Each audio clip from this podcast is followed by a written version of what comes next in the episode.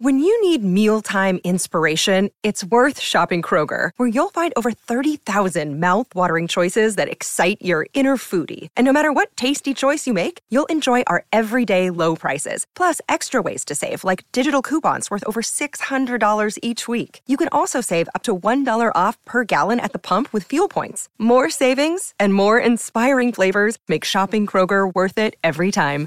Kroger, fresh for everyone. Fuel restrictions apply.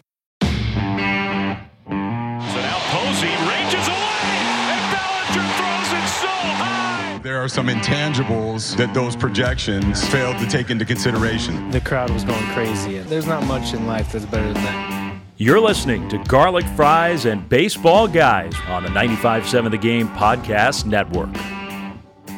Well, hello there. Welcome to the Garlic Fries and Baseball Guys podcast, back for Giants baseball in the year 2023. It is spring, and hope springs eternal when the season starts. And uh, this is Sam Lubman here, of uh, the producer of the Morning Roast, and I'm here with my co-host on this podcast, Joe the Butcher Boy Shasky. You can also hear him on the Morning Roast. And uh, Shasky, man, we did it. We got through the long, cold, wet winter. It was an up and down winter. It was uh, some not some great headlines winter, but we're here at the start of baseball season. Is hope springing eternal for you? It really does. I mean, this is the changing of the seasons. Obviously, we here in the Bay Area have been rained out for what feels like 100 straight days.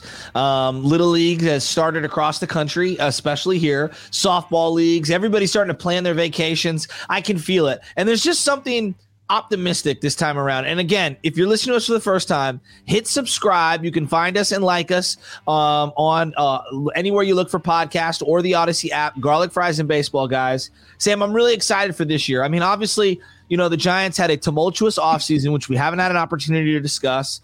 But it's funny how I kind of tricked myself into being almost like spring cleaning, like birth renewal. You know what I mean? I, I do feel like, and not to get all religious on you, I do feel like I'm rising from the dead after three days in the tomb.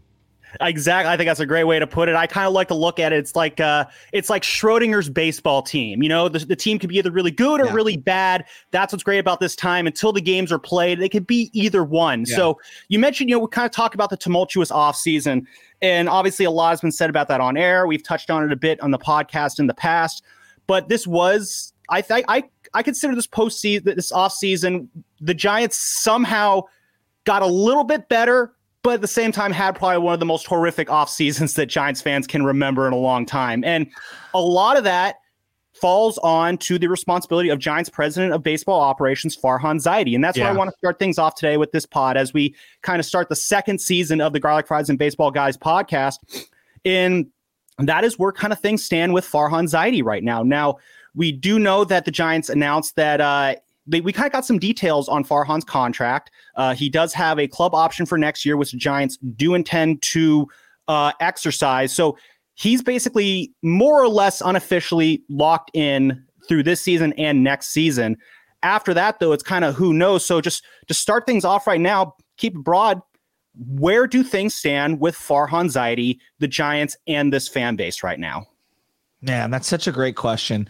You know, I think I think to each person's going to have their own answer for something like this. and it really feels like, you know, uh, let's go to the offseason this year. We we heard forever, hey, they got to land free agents. They're going to land a big free agent. They got to land a star. They got to land a star. And why is that? Well, because it felt like, and it saw to me like, when I look at the roster, nobody from the double A, triple A, single A farm was coming up in time. And so you almost feel like you had to jumpstart this kind of resurgence for the San Francisco Giants by spending top dollar on the open market. I think if we go back to five or six years ago, part of why they were in the position that they were in to hire Farhan was because of bad money that they spent, right? Locked into wrong contracts, maybe too loyal to some of the guys going in free agency to overspend for Samardzija, Cueto, etc., Denard Span. And so I felt like they were falling down the same trap. And I'm saying to myself, well, why are you doing this? And you get the whole fan base up in a fervor. They don't land Aaron Judge. They have Carlos Correa agreed to in principle, but he doesn't get the, the, the physical uh, approved. And then there's that whole saga. And I sit here and I look and I'm saying to myself, well, wait a minute. Like, you got a $180 million payroll, and there's not one guy that anybody cares about other than Logan Webb, Doval, and Crawford. And I don't see any young players and I don't see any stars. What's going on? So I feel like a lot of the criticism on Farhan is warranted and it's part of their own doing. Totally. No, they've they've kind of dug themselves this hole. And you kind of look back, it's like, well, how do you get to this situation? You know, yes. When when Farhan got here, it's it's no secret he had a tough situation to to kind of dig I his agree. team out of. And yeah, I think you, you mentioned the lack of player development. It has come along really Yeah. slow. Now, there's lots of reasons as to why that may have happened. Some of it's injuries, some of it's bad luck. Uh, some of it is just some guys just kind of got stalled out in their development. Hmm. But it kind of created the situation where the Giants were almost forced to have to build a team through free agency last year, which I don't think that's what this front office wants to do. They really want to focus on building internally and having guys from the farm system produce, but they're kind of forced to go off script here. And they're almost forced into this situation where they had no choice but to go out and sign Yes. Aaron Judge. Now, we've talked about how, you know, forthcoming Judge was or how honest he might have been in this pursuit. You've expressed frustration that the Giants were had. You think that they shouldn't have been had. I almost kind of wonder like if Farhan had not pursued Aaron Judge and said, well, we wanted to, but we could tell he was not, you know, he wasn't going to give us an honest, you know, faith negotiation. Mm-hmm. I don't know if fans really would have accepted that as an answer. So it's That's almost like you're you're damned if you do, you're damned if you don't. You're stuck between this rock and a hard place. That's a really difficult situation for the Giants to be in. And at the end of the day, you have no one but yourself to blame Well- for getting into this situation. Let's put the free agents to the side because I'm kind of with you. Like, eh, let's say we had never heard publicly that they were pursuing Judge. You wouldn't lose much sleep, right? I mean, most Giants fans. I think the fact that you felt like you had a chance and, you, then you find out that you really were kind of used to up the price for the Yankees, like that hurts. It hurts being on the other side of that. Then the Correa thing, you get all fired up because you think they finally land a guy. He's a shortstop. Um, he's going to provide some international flair because he's not from this country and been part of some winning teams. And he's an everyday player that you're looking for. And wow, 13 years, like so many things baked into that. Like we can even have an argument whether 13 years is just too much to give any player. I don't care who it is. But yeah. if we had not found out about all those things and I looked up and I saw this roster, let's say I was hibernating all offseason and I just looked at the roster, it's not an inspiring roster. Although I do believe it to be upgraded from last year, my biggest problem, it's not you missing on the free agents. It's none of those things.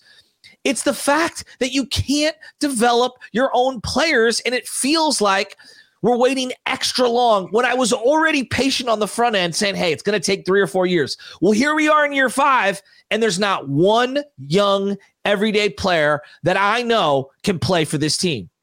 Yeah, and you're you're starting to see the fruit a little bit with Casey Schmitt. Yeah. Bryce Johnson could be some there there as well. Uh, obviously, the big eye is on Kyle Harrison. He looks like he could be the first big star to come out of the the Giants farm system here. But yeah, to your point, Shasky, we gave him patience and. We haven't really been rewarded for it. At the end of the 2018 season, this is a line I cite a lot when I write stuff for the station about the Giants.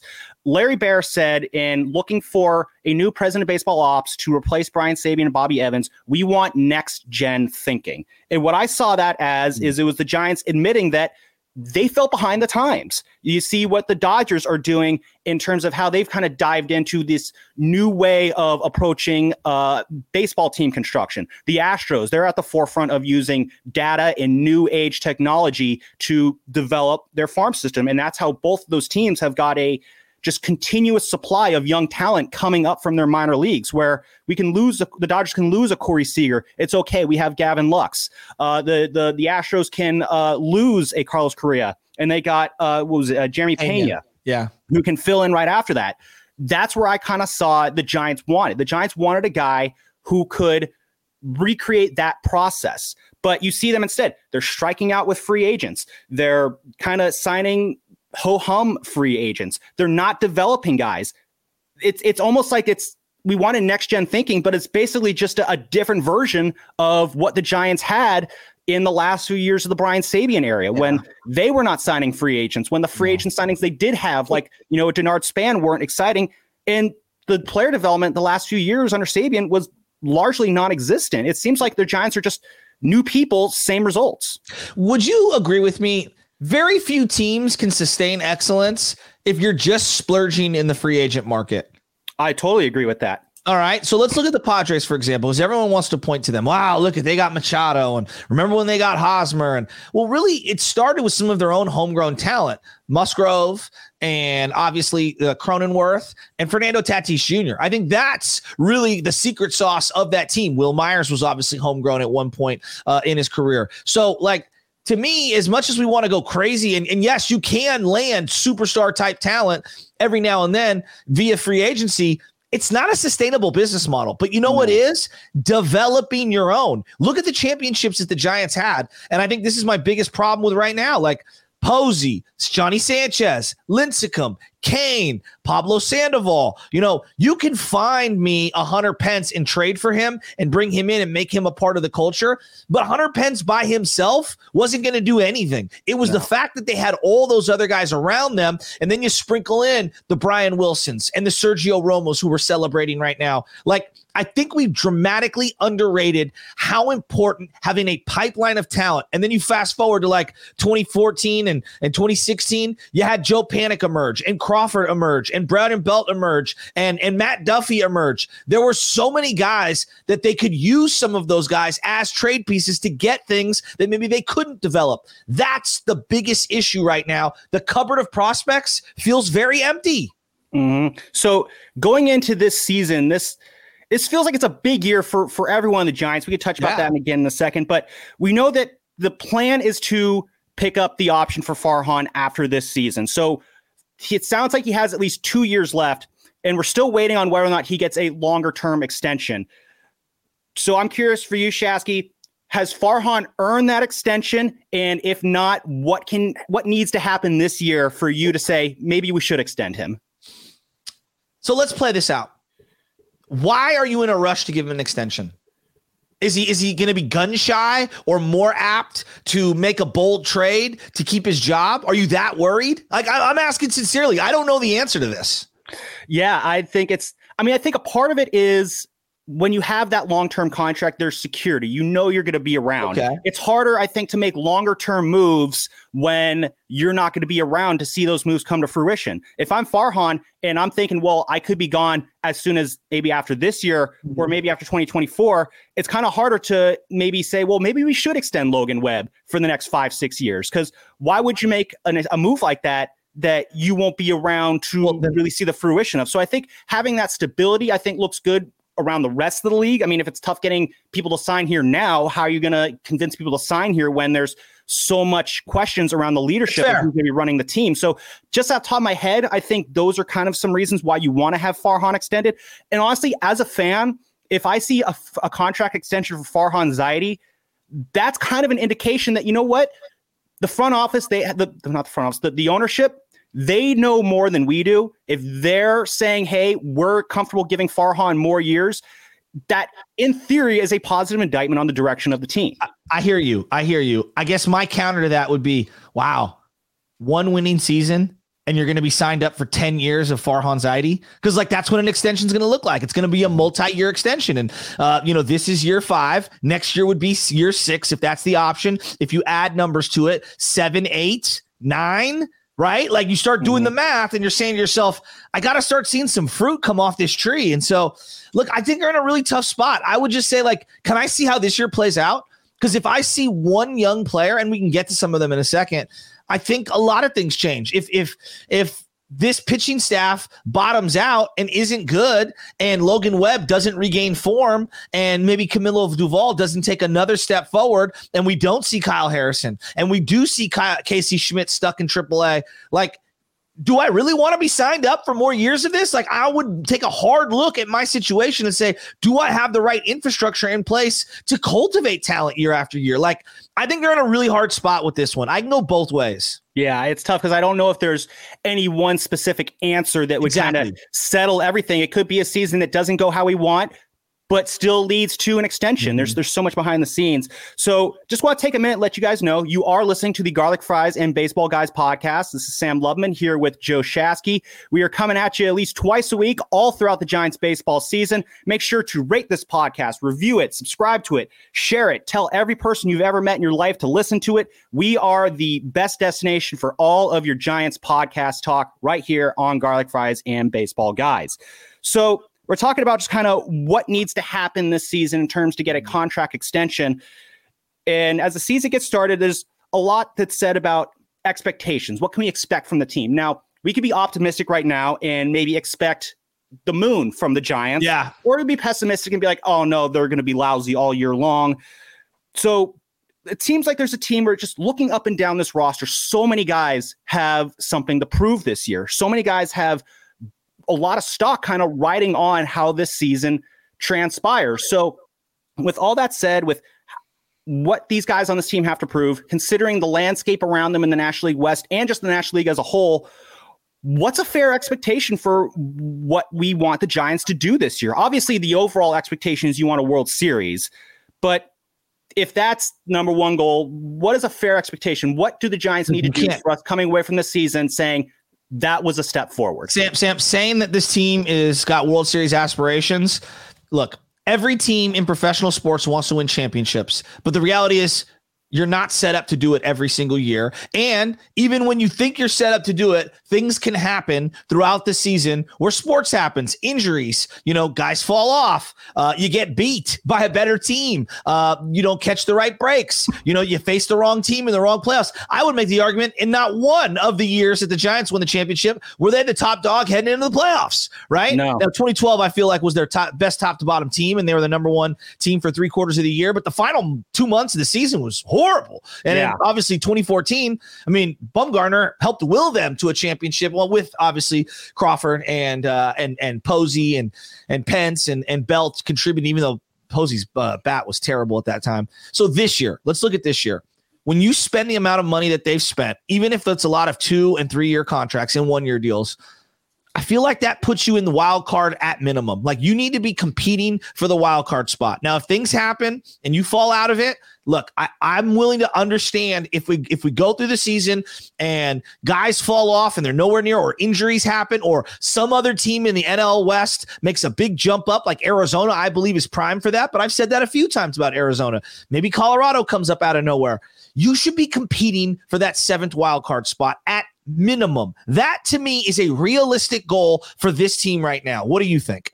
I agree. No, I think at minimum there should be a wild card. If I think we can all just maybe agree right now, the Padres are probably they have the the, the division uh, clinched until they don't. I guess would probably be a good way to look at. it. They just well, look like see. the most complete team from top to. Oh no, you got still have to play the games. Yeah, but from top to bottom, the Padres look like the most complete team right now. I have no issue, you know, penciling them in as the okay. division champions, which means that you're fighting for one of these three wild card spots. You're going to be fighting for that spot with the Dodgers, who even without Trea Turner, that's still a very scary team. Yeah. People think, oh, the Dodgers are taking a step back this year.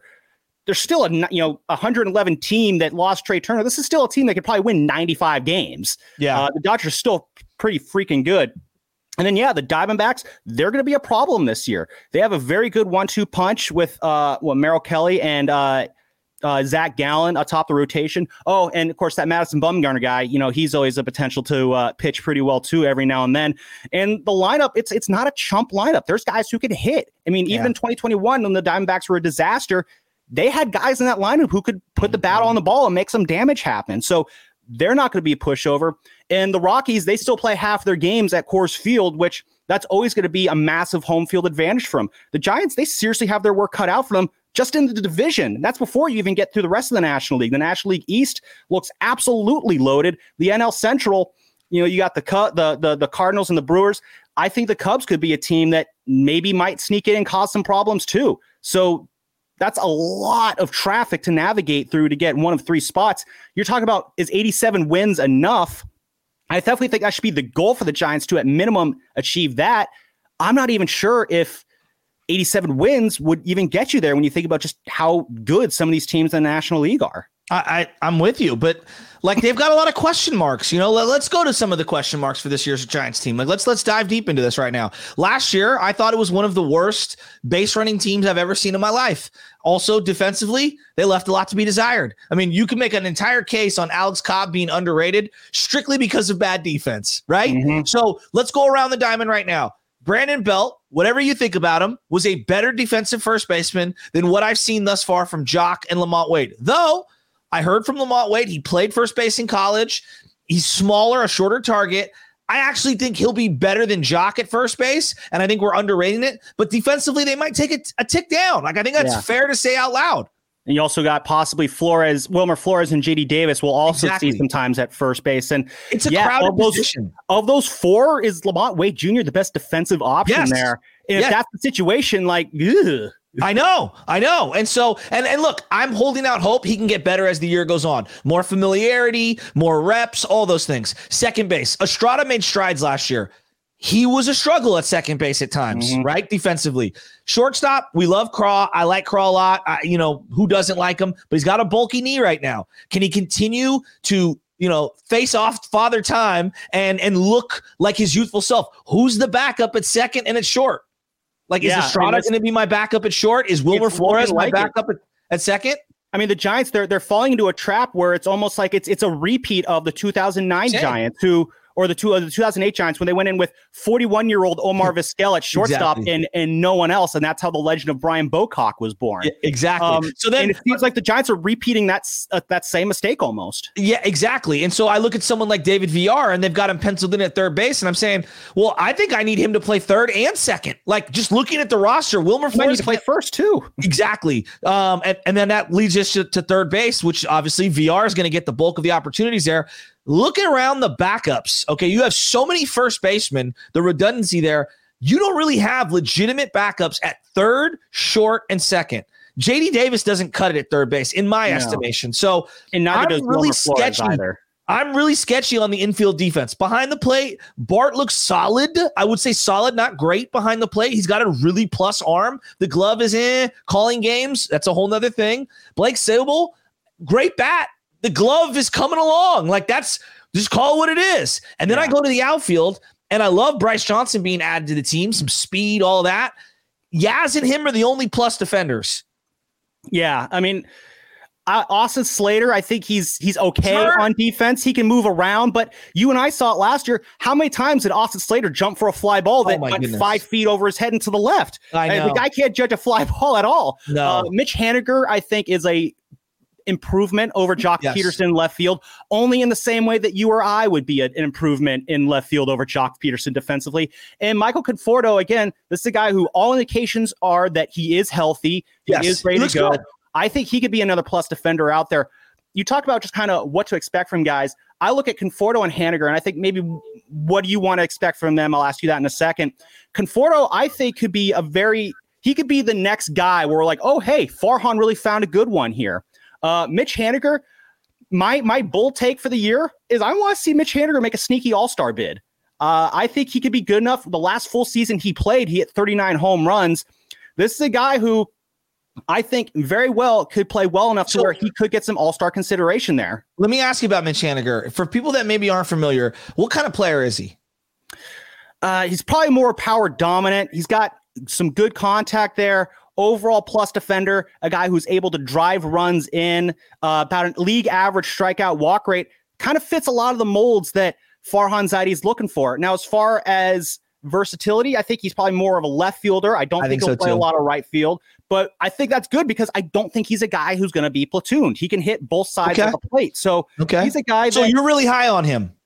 I'm I'm about as high as you probably could be on no, a guy I like, like him. Yeah. All right. I like I'm, that. I'm very I want to be very optimistic about Haniger. Part of it is just hopefully kind of willing it to to happen. But no, I look at Mitch Haniger as a guy who, if he's in an all-star conversation, I wouldn't be all that shocked about it. If he's not, I probably wouldn't be shocked about it either. Not not trying to hedge that or anything, but he is a guy who I kind of expect a lot out of Mitch Haniger. Uh, and that may be warranted or not, but like it or not, he was the premier signing of this offseason. So there's going to be a lot of expectations on what we should see out of him. I'm with you on that. And then adding Bryce Johnson, this is the kind of step forward that I'm looking forward to. This is a young speedster. This is a team that doesn't steal bases. He led spring training in stolen bases. The Giants tied the A's in terms of most stolen bases attempted and most stolen bases successfully um, achieved. And so this is a big signaling of them changing philosophically who they are as their ethos. They were never going to run the bags the last couple of years because of how old they were, very station to station. I'm really excited to see Bryce Johnson. Yeah, no, especially I think stolen bases are going to go up this year. Bigger bases, less pickoff yes. attempts. It is going to be easier than it has been in a long time to steal bases. And having at least one guy there is great. Hopefully, they can get more, but you need to start somewhere. So yeah. You are listening to the uh, Garlic Fries and Baseball Guys podcast. Joe Shasky here with Sam Lubman. We are coming at you twice a week. Make sure you're rating this podcast, review, subscribe to it, share it, tweet about it, go to lunch and tell people about it. It's, it's a great conversation starter. Um, can we can we get into the pitching? Yes, let's talk. Yeah, what do you want to get in with the pitching here? Uh, okay, let's let's look. Like we all agree, like part of the the great dynasty that the Giants put together, it wasn't just the everyday players it was the elite pitching as well. And it's not just uh, the starting rotation with the bullpen. As I look at this, I think they're so interconnected, right? You, you want to work backwards. That's what they say. Well, I, I want to start on the front end because to me, part of what made the Giants so great was knowing that even if Johnny Sanchez, who was your four or five at times, was going to struggle, he was going to get you through five, right? Mm-hmm. And so it made it a lot easier for Bochy and Righetti and Mark Gardner to piece together that bullpen. I look at what they have now of the guys that you have available, and I'll let you rattle them off. Logan Webb's the only one that I know. I expect six full innings from him every time he's on the rubber. All the other guys, they're nice pieces. They can deal at times. I wish, because like losing Rodon in the offseason, that's a blow for your bullpen because you're asking a lot from these other guys to step in if they have to come in in the fourth, fifth, sixth inning in relief. Yeah, and I agree with you there. And I think that's why they went with more quantity over quality in mm. their pitching choices this offseason. Uh, Sean Manaea and Ross Stripling are everyone talked about how they're very deep with uh, with the pitching rotation. You know, we saw in September last year they had bullpen games back to back days, not because they wanted to, because they had to. They ran out of healthy arms that they could throw out there. I don't think they'll have that problem this year. Uh, you'll probably see guys like Jakob Jakob Junis, who was a great find last year. He's probably going to be more in the swingman long relief role for those days when, you know, maybe Alex Cobb can't get out of the third inning. Uh, DeSclafani and uh, Manaea, I think you could see them flip flopping around in that five spot. Whoever's not in the five spot, they'll kind of be the, the bulk inning guy in the bullpen. So I hear what you're saying. You want starters to go deep in the games, but on those days when, you know, the starter maybe can't get into that fifth inning or can't get through that fifth inning, they have long relief options that can kind of help bridge the gap from that fourth, fifth inning through the sixth inning and into the seventh inning. So if you're kind of breaking into your bullpen with, you know, two outs in the fifth, two outs in the sixth inning or in the seventh inning, ideally, so you're kind of, you know, three innings of bullpen work, three and a third innings of bullpen work. That's probably a, a very good sweet spot for this Giants team. It might be difficult to get on some nights, but I think they have enough starting pitching depth here where they might have to get creative in how they get the game to the the, the bullpen uh, they certainly have the tools to do it. Whether or not it works out, that unfortunately remains to be seen. Um, another thing that kind of strikes me with the pitchers here, and this ties in with the defense as well, Shasky. I'm kind of curious as to your thoughts here. I'm looking at the, these at the Giants pitchers, and I'm noticing a pattern here. Logan Webb, you know, fastball sinker combo, a lot of ground balls. Sean Manaea got a good sinker, generates a lot of ground balls. Ross Stripling, sinker pitcher. Alex Cobb, Alex Wood. These are all guys with, they all have sinkers, and they all have sinkers that are great at generating uh, ground balls. The Giants led the league the last two years in generating ground balls. The Giants clearly have a strategy where they want their pitchers to put the ball on the ground. I like that strategy until you realize what defense is behind them. And I just can't help but wonder is like, I, I, I like that you have a pitching strategy, but does this pitching strategy really work with the team you have here? Now, I don't know how good the defense has to be behind this pitching staff. I don't think they have to be a field of gold glovers, yeah. but they can't be a field of soccer players either. Uh, no. I'm curious, just yeah, what are your thoughts when it comes to the, the pitching strategy compared with this defense?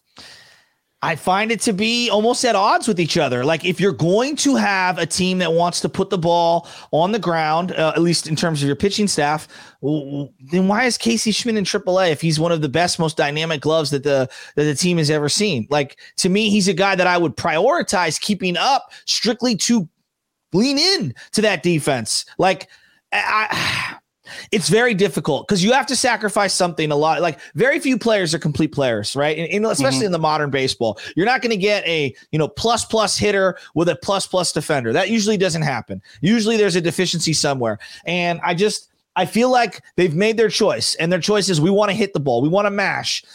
Yeah, but you better be ready for the defensive hiccups that are going to be coming your way, and you better have pitching that can overcome that. And so I just worry about it. I re- and I think it's all interconnected, and it goes back to the bullpen too. Like you got a couple of guys that serve up long balls, so. You, your relief as your ground ball pitchers for all your your your your starting pitchers come in. Guys on base, who's coming in out of the pen? Couple of guys that serve up long balls, i.e., Tyler Rogers, Taylor Rogers, even though they're both very good, they do have a propensity for giving up the deep ball. Camilo Doval, I love him. When he gives up a shot, it's a long ball. Mm-hmm. So I worry that you're going to be giving up crooked numbers in bad situations because of that that philosophy. Does that make sense? No, totally. And I agree. I mean, when you have pitchers that pitch to contact, that is a downside of it. Uh, Tyler Rogers, again, yeah, he can kind of hang one every now and then when guys get a beat on that slider. Though I think last year you only allowed like one or two home runs all last year. Of course, it's kind of tough right now because Rogers gave up a shot last night to the A's. yeah. And it was just an absolute moonshot. But but no, to say that about the defense, you the Giants and their ground ball rate, it was it kind of was the same from 2021 to 2022. What did not translate from 21 to 22, obviously, was the defense. But in 21, this was not a few, there was not a lot of gold glovers around there. I mean, obviously no. Crawford was great on defense, but the Giants, more or less overall, they were kind of middle of the road average yes. on defense. Last year, they were at the bottom of every single defensive metric. Pick your favorite defensive, you know, defensive rating, UZR, D, you know, defensive run saves. Pick a metric. They are in the bottom three. They don't need to be super, super good on defense. I, I agree with if that. They're if they're ranked anywhere from like 15th to 20th in most of these defensive metrics, like that's not ideal. I think you want to shoot for something higher than that. But I think this this lineup is good and this pitching is good enough to where simply marginal improvement on defense, I think will go a long way. Is it the difference between 81 wins and 107 wins? I don't think so. Is it a difference between 81 wins and 87 and 90 wins? Play good enough defense, and it very well could be. Again, just just be capable. Just be yeah. capable. And I think so far, I think they've at least gone from if last year was a zero on a scale of one to 10, I think they're at about a four or five right now. Interesting. Interesting. I just we've gone so negative. I'm actually very optimistic about this year's Giants. I know. I and I know I, it I sounds like we're pointing out a lot of their flaws, but baseball's a game of failure. I think that's kind of like one thing that people need to kind of get it through their head. Like mm-hmm. seven out of 10 fails and you're in the Hall of Fame. You know, you're 300 yeah. hitter Hall of Fame. So it sounds like we're being negative. I don't think we are. Actually, I'm surprisingly optimistic about this Giants team. And I'm really excited to see kind of how it shakes down. Like this year, I look at little things like if Camilo Doval can get to 40 saves, that would be huge for oh, this team. Massive. Right? Okay. Yeah. Now let's go to Logan Webb. If Logan Webb, I don't think he needs to replicate 2021. Can he get to 15 wins and regain that that command on all of his breaking pitches? Can he can he go deeper into games with better stuff, right? And not mm-hmm. labor so hard through those middle innings like he had in years past. Can someone emerge as a number 2? Rodon was a clear ace last year for this team, and Webb, even though he started the year as the one, became the number two. Who can be that number two to Logan Webb? On offense, can Mitch Haniger break out? Can Bryce Johnson show that he you know, belongs? Can Estrada come somewhere close to what he did last year? Can I see more from Villar? Like, I think that there are little tiny, you know, jobs looking around the infield and the outfield and the bullpen where I'm like, I could see a lot of successes this year. I agree. Um, and yeah, I kind of want to finish on an optimistic note. And yeah, I, I do think you don't need to see a huge amount of improvement, exactly. I think, to see an overall level of improvement around this team. One thing we know about the Giants and their pitching staff and their coaching staff is that they know pitching. Yes. They have been great at pitching ever since they got here. They're expected to be great at pitching this year.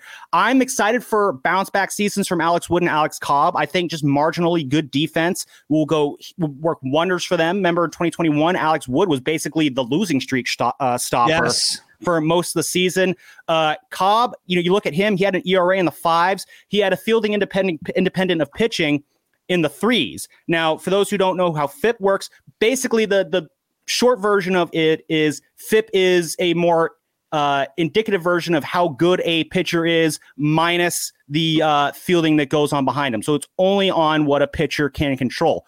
A FIP that is lower than your ERA suggests that you have some positive regression. So you were kind of screwed over by some bad luck.